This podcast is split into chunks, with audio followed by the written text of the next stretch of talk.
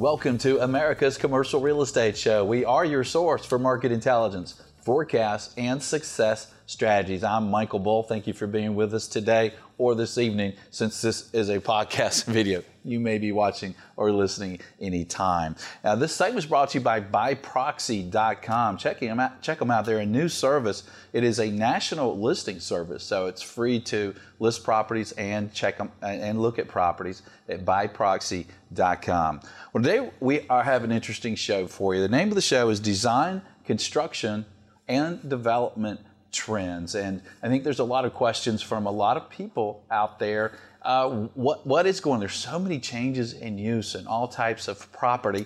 And uh, another question I think some of our listeners and viewers have is, what about the volume of design projects? Are are things starting to slow down? We have an expert for us in Studio One today. Welcome, Bruce McAvoy. He's design principal with Perkins Will. Uh, Bruce, thanks for being with us again. Thanks, Michael. It's great to be back. Well, we appreciate it. And uh, like, like, I said in the opening, I think the, the first question is uh, Are you seeing any slowdown with projects today? Uh, what, what's ahead?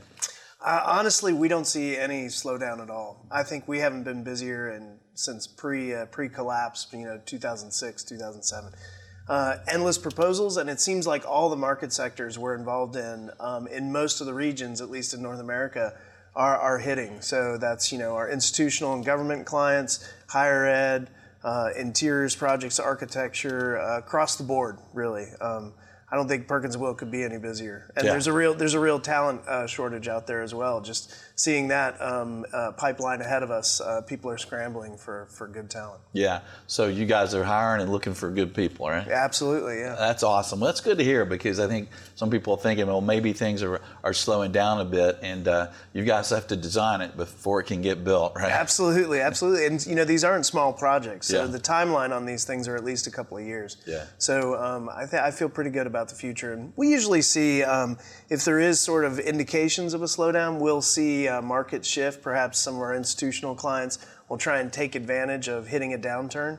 And um, they're already going. So yeah. I don't think anybody's waiting, and uh, we're, we're not seeing anything on the horizon. Well, that's good. I think you're a much more forward indicator than I am to my uh, gas dock attendant at the, at the lake. I'll pull in there and he says, uh, uh Michael, you're filling up?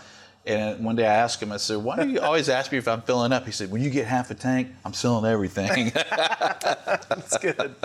So um, another challenge that all of our clients are seeing, it seems to be really impacting uh, uh, new supply and, and, just operations in general, are rising construction costs. So, you know, what are your trends you're seeing there? How's it impacting uh, your clients? Well, it's, um, it's, it's kind of a parallel track to exactly where we are in our offices uh, the GCs that we work with and collaborate on a regular basis, they're seeing it in the submarket. So those guys couldn't be any busier either. So, mm-hmm.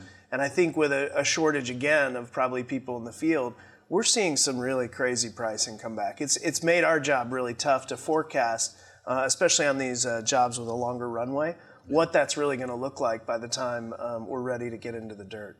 Yeah, but of course, when the client asks you, "Hey, how much my will cost increase over the two years?" you can't say, "Oh, he have we have no idea." So you're throwing something out there. What, what's yeah, the range you guys yeah. are giving? I mean, it's it's crazy. I mean, I, I, we don't even do it anymore because I'm seeing actually some products we used to, um, you know, have a strata of okay, we can we can use so much money or count on say precast or something on the job or or structure, you know, concrete, steel versus one another. And depending on the market, the submarket in that area or region of the states, um, we're seeing stuff flip back and forth from month to month. So yeah. there's no real, uh, there's not a lot of predictability right now. I think it's yeah. just um, you're you're at the whim of when your project hits and what are the projects in proximity to that uh, to that job. So. Yeah. So you're here, probably then the developers are kind of picking their own number, and what are they picking? Five percent a year or something? You think or increase? I, would say more. I'd probably more? say seven. I don't know. Wow. Um, yeah. It's you know, there's there's no telling because uh, you know mm-hmm. we just keep seeing these things kind of go back and forth, and what it what it does, it makes our job a little tougher. That we're trying to be flexible and dynamic as we go mm-hmm. through this project, yeah. or go through all of our projects, and figure out if there's a way, you know, as as things start to solidify, the banks are involved. You know, mm-hmm. you start to get into the the, the subsurface construction um, we're still making decisions. Yeah. Um, which which makes our job harder and uh, yeah. So something might start off very cool and awesome, and then it comes down to cost, and you're like, oh. we, we try and maintain, you know, design intent. We try Yeah. and deliver the same project, but um, you know, recently we've had a debate uh, on projects about what that final skin palette's going to be. You know, is it is it precast? Is it is it metal panel? And we've gone back and forth a couple of times, you know, in the last few months of, of the process. So, So that's kind of something that's ongoing as well. People changing the actual products they're using. yeah, yeah, Yeah, that's interesting. Yeah. Well, let's talk about sustainability uh, and wellness because you know it's always been a, in a hot topic, this uh, sustainability. But now it seems like we, with our clients that we help with office space uh, in Atlanta, uh, it's all about wellness. What are you guys seeing in, in your world? Yeah, definitely. It's. Um, I think you know we went through um, a period of talking about sustainability really as building performance. Um, Perkins and Will was one of the you know the the leaders in that when it started, and we we committed to that. But it's really starting to envelop a lot more than just uh, you know your footprint as far as the building when it comes to utilities, energy, and water.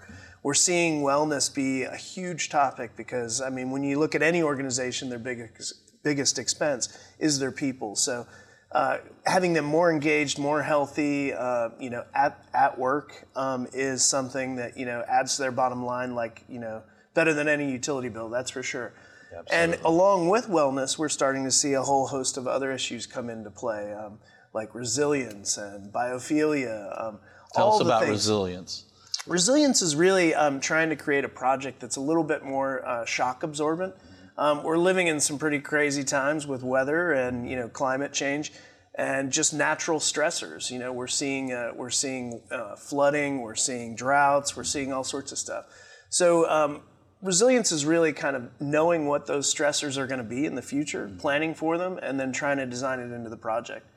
Um, that might have to do with um, also some regenerative strategies. We're looking more and more with clients about, you know, what their solar footprint is. Can they generate power on site? Um, most of our projects now, uh, we're embracing the idea of uh, on-site water.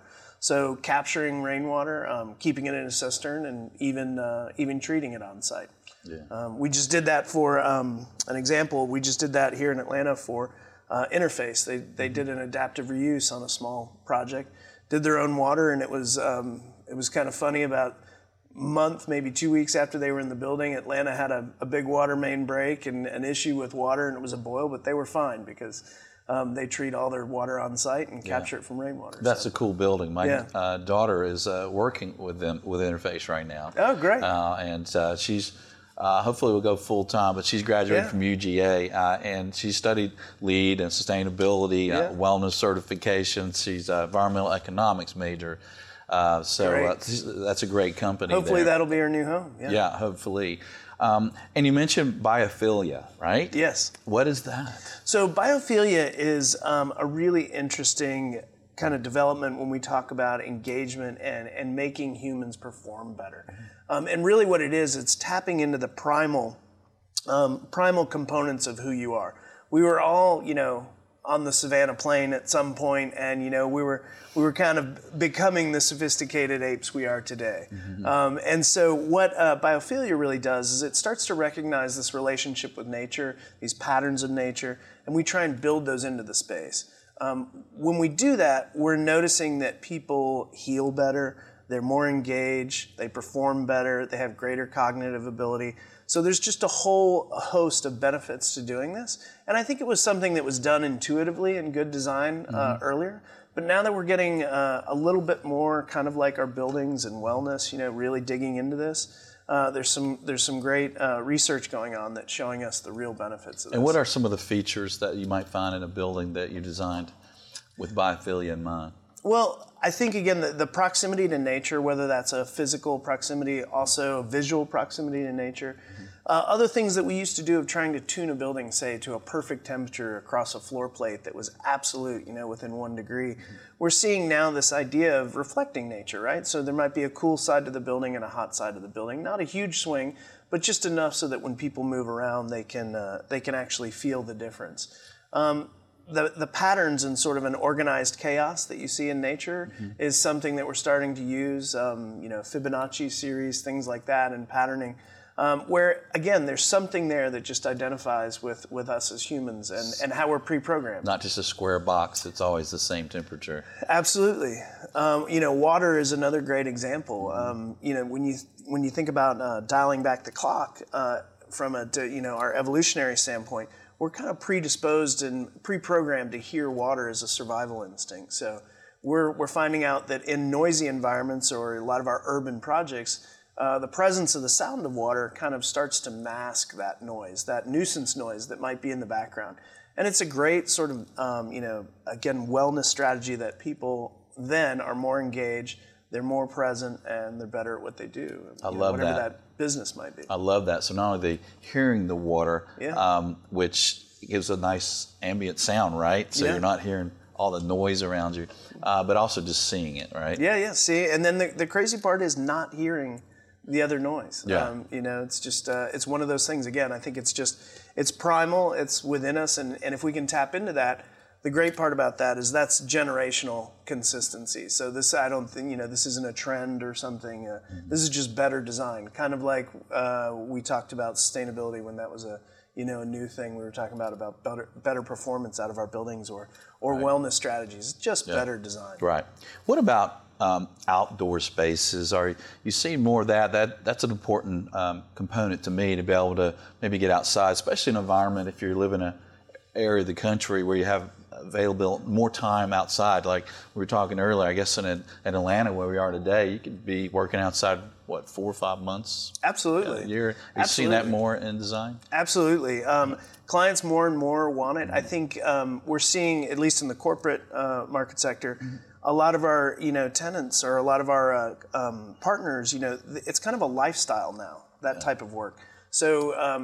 When you talk about wellness strategies and sort of the idea of how much time we're spending indoors at the office, having these moments of refresh are actually building into a project programmable, workable space for teams. Um, a lot of roof decks. Um, we're seeing, you know, patios, terraces, things like that. But again, not just for a place to go out and take a break. Um, actually, have a meeting. Um, we have a client right now who um, uh, loves to talk about his walking meetings. So uh, he has a campus, and um, he loves to grab his team, and they go for a 10-minute walk at the beginning of the week, and and uh, basically prep for that week. And uh, you know, the site is becoming as much of a business tool as the building we design. Yeah, and that's great. And you, and you see these campus, corporate campuses where you have outdoor areas where you can walk out of the building and do that. But Yeah. in more of these uh, urban markets, you're having to really create that in the building, right, or Yeah, on top of yeah. the building. So you've done that what in Nashville and Atlanta. and Yeah, other- the, the project I mentioned a second ago, uh, Interface had a uh, it's adaptive reuse, had an old uh, rooftop that we renovated and um, put a generous roof deck on, and they use it all the time now. Yeah. Um, in Nashville, it was a, a true urban site, uh, similar to Interface. But there we took a notch out of the building uh, up in the tower and gave people a wonderful point of prospect to kind of uh, see the vista of downtown Nashville. Again, um, you know, the ability to incorporate some plants and some natural features on those decks. And um, I think it really identifies with people and gives them another option, another work choice while they're, uh, they're moving through their day. That's awesome. So, what's in the future of all this? Any, are we going to be like the Jetsons? Are we going to have treadmills hanging off the side of the building?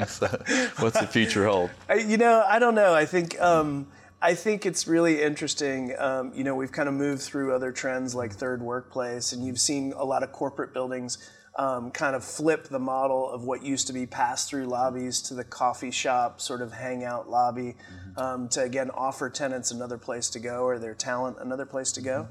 Um, I think technology is playing a huge part in this, but what's uh, what's interesting is the the counterpoint to that. These the notion of biophilia and that we are kind of you know you know we're, we're best when we're together physically.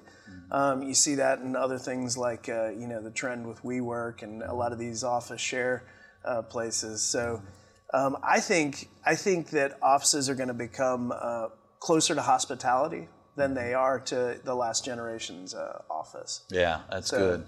Are you going to see any completely self? I guess there's what one or two in the country, any self-sufficient buildings that, that can really create all their own utilities. Yeah, I think so. I think um, you know, living buildings are are a very interesting, um, a very interesting thing right now, and the technology's there It's a question, I think, usually of investment and scale. Yeah. Um, and also in urban environments, like we looked at that for interface, and we were completely our solar footprint. We were completely shadowed out. It's nestled between two towers mm-hmm. in the heart of uh, Midtown Atlanta, and there was a lot of proximity of tall buildings. So. Um, but I think it's something that's on the horizon, and we're trying it um, on several projects. Yeah. Um, been successful on a few, but um, it's not easy to do. But the yeah. technology's there, and and it keeps improving every year. Yeah, and then technology is getting less expensive, right? Absolutely, yeah. Yeah, well, that's yeah. awesome. Well, Bruce, great information as usual, sir. Thank you for joining Thank us. Thank you. And stay with us. We'll have more on design, construction, and development trends right after this short break. Stay with us. I'm Michael Bull. This is America's Commercial Real Estate Show.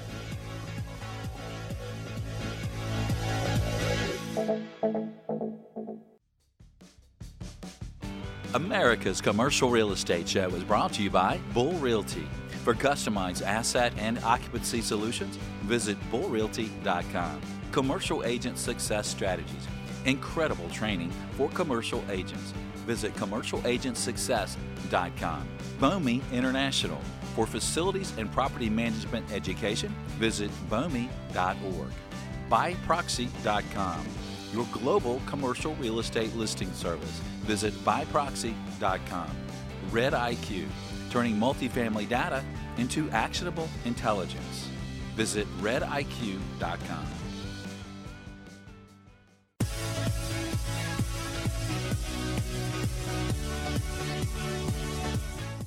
Welcome back to America's Commercial Real Estate Show. I'm Michael Bull. This segment is brought to you by Red IQ. They turn multifamily data into actionable intelligence. Do check them out at rediq.com. Well, today we're talking about design, construction, and development trends. Please welcome my next guest. It's Patrick Fox, and Patrick is CEO of Consensus Strategies, and he's joining us on Skype. Patrick, thanks for being with us again, sir. Good to see you, Michael. Thank you for having me. Always interested to talk to you, and and, and you guys help people with zoning matters and uh, construction development issues and all around the, the country. So my first question to you is, what a volume right now? People, a lot of people are thinking we're toward the end of a, a cycle. It st- sure seems busy in the southeastern markets where we work. What are you seeing on your end? We're seeing a lot of activity. Uh, uh, you know, I only get called for the tough ones, right? So uh, we're seeing a lot of uh, mixed-use developers calling us, uh, who have only recently become mixed-use developers. Uh, you know, these are people who uh, uh, are used to doing retail, and it's difficult to do that now. So they've turned to mixed use, and they're finding it's a different game. Uh, that when you add in residential, it's uh, uh, much more difficult dealing with municipal impacts and the the other things that come along with it to try to get those things approved. They're not used to doing the kind of community outreach you need to do to to make that happen. So right. we're seeing a lot of that and your, the volume of calls, the volume of requests you get, uh, the volume you see in the municipalities for rezoning. What's the trend on the volume there? Are you seeing it uh, slide down a little, or is it still just really busy? No, it's it's still busy. Um, it's uh, even when you see, even if you sense a downward trend in the market, the trend on opposition to development is upward. Um, you know, with, with, the internet today, everyone has a voice. Everyone feels they can fight City Hall and uh, um, and and fight progress, and uh, they are. Yeah, and for the folks who are out there that maybe buying land, own land, or in development, or helping those who do, and you're getting involved in a rezoning matter. Um, what do you do about the internet uh, forces out there, the social media forces? Do you need to kind of plan for that up front uh, to handle it? You do. The earlier you start, the better. And uh, all of these tools that uh, uh, abutters and neighborhood groups and opposition groups are using, you can use as well. And you can usually use them more effectively. Um, the, the key is starting early. Um, if you start to do community outreach and address these issues when there's already bumper stickers on the cars and signs in the streets, it's a much tougher fight than if you start early, uh, reach out, find support, build a coalition, and then announce the project and have those people standing with you when you do that. Um, you can save yourself a lot of problems. The idea that we're going to do this quietly uh, or that uh, the mayor and uh, members of the city council are all telling me they love the project and I'm okay. It doesn't work out when 200 angry neighbors show up at the first hearing. Now you've got a controversial project. Now you've got a bad story in the paper. People that might have been indifferent or somewhat supportive now don't want anything to do with the project. So uh, uh, it's uh, you, you can't hide in a bunker anymore. You need to be proactive. Yeah. And what should folks think about that are doing their first mixed use development and they're dealing with zoning? Is the municipalities, the cities, the the zoning officials that that don't really get it yet? And sorry if you're you're you're in that field and I'm and I'm saying something that doesn't sound right for you, but it is kind of new to some municipalities, right? Uh, or is it the is it the end users who are leasing from the developers, or is it the developers themselves that just have to understand how it all mixes together and works? Typically, the, the municipality gets it in most places. They know they need housing. They, there is a housing shortage, and most places have addressed that as a need. But um, when a developer comes in and suggests adding 240 new homes or 500 or 1,000 new homes, it's a major change in that community and it scares people. How many kids are you going to put in the schools? How many more fire trucks are we going to need? How many more police officers? How much more traffic are you putting on the street? And if you don't address those concerns, uh, there's going to be huge opposition to your project. So, in my experience, it is the developers who uh, who need to understand how to address this, how to get in early, and how to help provide the political cover for those officials who already know they need to do this. Yeah, it, yeah. it's a real struggle in a lot of communities. They're, right. they're they're begging for help. I've got municipalities that are asking developers to hire us to help them uh, uh, provide political cover so that they can do what they need to do anyway. Yeah, yeah. Well, that's great. And like you said when in the beginning here, you get called in when what's tough ones, uh, tough jobs, and I guess uh, the cr- cannabis craze. Uh, I guess some of that is tough very tough. Um, you have uh, um, many companies and an awful lot of money fighting for market share in states like Massachusetts and, and others as it's becoming legal. There's a, a scramble to get in and get a foothold. Um, you have massive neighborhood opposition in communities that voted to support it. You've got communities where you've got 60, 70% of the population voted in favor of legalization but that doesn't mean they want it near their house. They're afraid of, uh, of, of, lines that it's going to bring people in from out of town that are um, uh, ne'er do wells, um, that, uh, that they're going to have people sleeping in the streets like it's a Grateful Dead concert everywhere. um, and uh, it's important to, um, to address those issues ahead of time. In some states, as they start to legalize, the, the first one they do is a, a massive hit. You know, uh, in Massachusetts, when they did the first ones, you had people coming from three states, and and there were uh, it was gridlock and and uh, people waiting hours to get in, hmm. and it paralyzed the town. Wow! And as wow. someone pointed out, it's like you have one liquor store in a three-state area. You know, everybody's coming in. Right. But once you open, you know, the city of Boston's going to have 52 of them, so they become neighborhood stores. Uh, but it's uh, it's a, a, heck of an education campaign to get people to understand that when you sit, when you talk about putting one in their community. Yeah. Well, if you put one in my community, I'm going to be afraid that uh, they're going to run out of Cheetos in the market. I will never be able to find Cheetos again, right? So, so is the opposition to the stores and to the, the places to grow uh, the the cannabis? Is it just the stores you're dealing with mainly? No, um, we have had to deal with cultivation facilities and opposition to those as well, even when they're put into industrial parks or they're they're out of the way. Um, we've had opposition come up in towns uh, where they just moved to ban all cannabis facilities of any sort and don't even realize they've had for two years a cannabis cultivation facility in their community. Uh, and we had to explain it to them. Do you realize that there's 50 jobs already here, that there's uh, a facility that's been operating for two years that you're closing in your community if you pass this law. And they didn't even know it was there. Well, sometimes are you going to have to take that to court then if the use is legal in the in the zoning uh, and the state and the city has approved it uh, to make it legal, uh, and now they're going to say for zoning reasons you can't have it. You're going to have to kind of fight that battle in a hard way.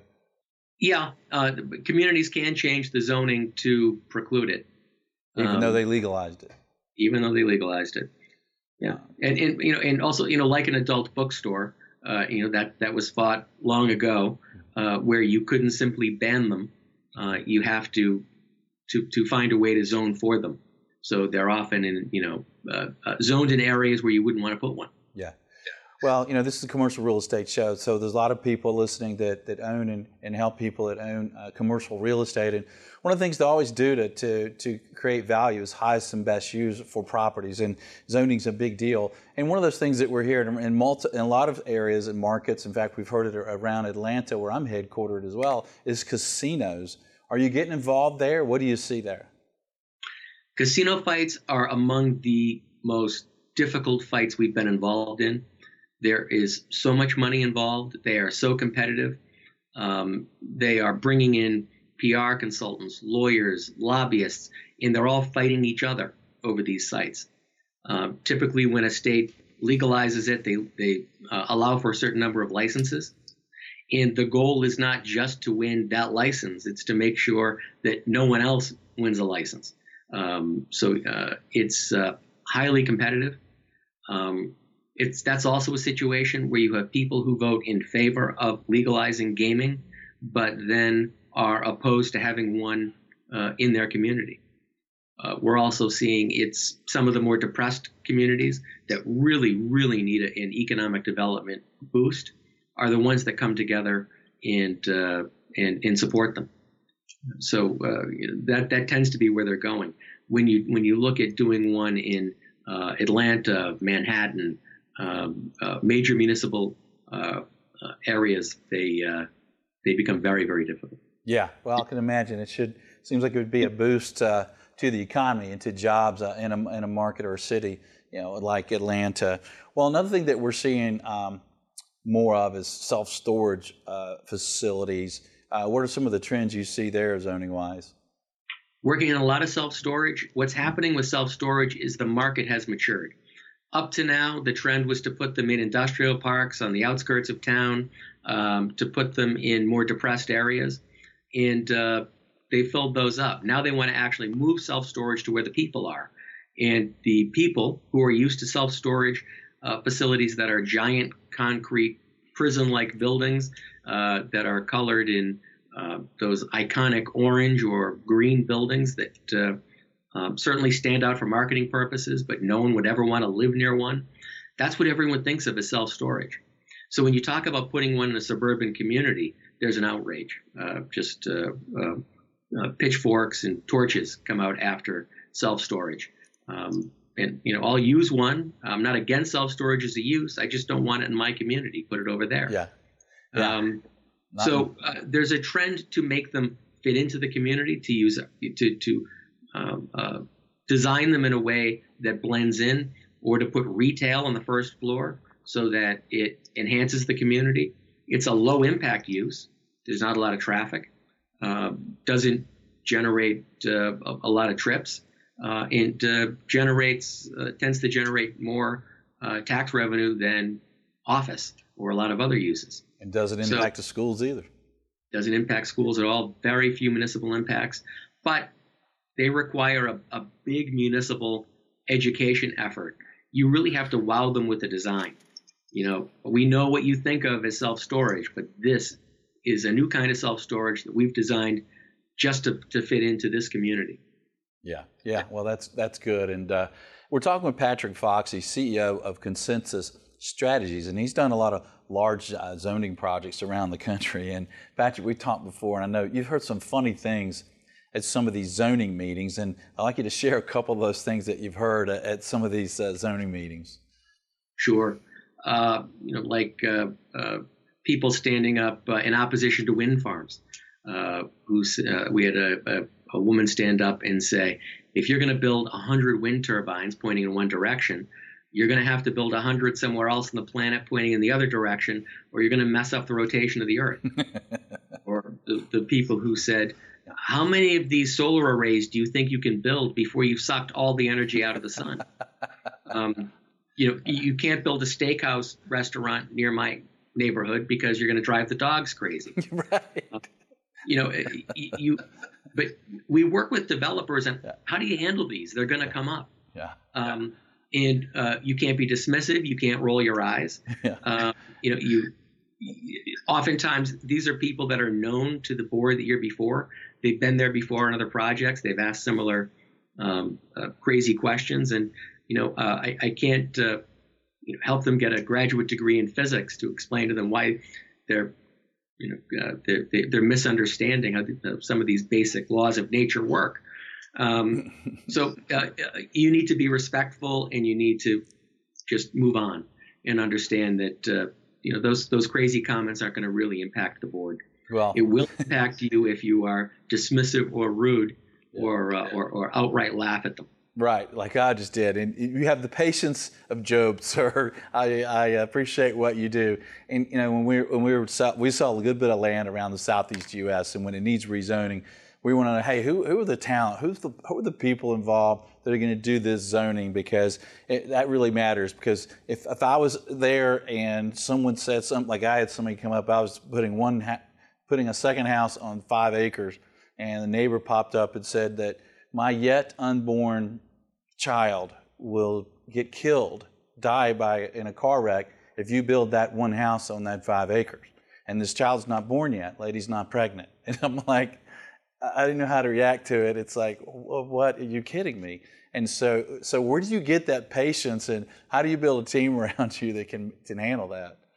We can't even count the number of times I've heard at a hearing how many children have to die before you people stop building these, Whoa. and that's you know for a variety of uses, yeah. um, and uh, um, or you know the people who come in and say you know um, um my child was was killed in a, a car crash, uh, and it's indicative of there being too much traffic, and you're going you're building something that's going to generate more. And when are you going to stop? When is enough enough? Yeah. Um, and yeah. it's very difficult to to to deal with that issue. Um, you know, you you try to talk them through how you're going to do it responsibly, and you look at what you can do to try to to uh, um, uh, mitigate the negative impacts. Yeah. Well, you know, it, and it, it, it's not in my backyard, the NIMBYism, right? I remember I had an attorney friend of mine and said he was going to fight zoning on a vacant block across the street from him. They were going to build some very nice condominiums and uh, now, before they built them, there were vagrants and crime going on. So I'm saying, so you've got crime going over there. It's ugly. They're going to build something beautiful, and you're fighting it. And why? He's like, oh, I don't know, really, because it's change. Well, because it, it's change. I have had people oppose the redevelopment of a junkyard, and you know, we were shocked. I mean, are you happy that you live next to a junkyard? The trucks are going by. It's right adjacent to a residential area, and you know, we're going to put $10 million into this site and put in a, a, a retail facility um, that was going to look like a college campus. And they said, we don't want the traffic. We can live with what we have now. We realize it's ugly and it smells, uh, but uh, you know we don't want any change. Yeah. So um, you, you, it, it's uh, it's not rational. Yeah. And it's part of the problem with our our process in the United States that it's largely opposition driven. Yeah. It's about who shows up. Yeah. And you know, if if you can't generate support, demonstrate support for your project, the opponents will be in the room. They're going to organize. They'll make their voices heard. Right. Right. Good We've point. Showing, uh, uh, for instance, in, in, the grocery industry, that 70% of Americans say I'd support a new grocery store in my community, and my clients in the grocery industry laugh at that. That's not what we see at hearings. Right. It's because right. no one shows up on a Tuesday night to say I I'd love a new grocery store but you show up to say, I don't want one near me. Right, until it opens, and then you're really glad it's there. That's right. well, Patrick, thanks for joining us, sir. Great information. Thank you. Great talking to you. All right.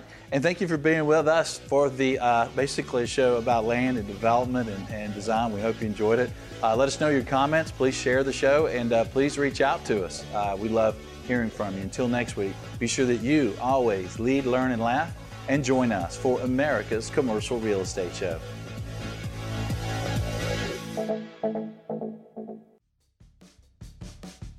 America's Commercial Real Estate Show is brought to you by Bull Realty. For customized asset and occupancy solutions, visit bullrealty.com. Commercial Agent Success Strategies. Incredible training for commercial agents. Visit commercialagentsuccess.com. BOMI International. For facilities and property management education, visit BOMI.org. Biproxi.com. Your global commercial real estate listing service. Visit Biproxi.com. Red IQ. Turning multifamily data into actionable intelligence. Visit RedIQ.com.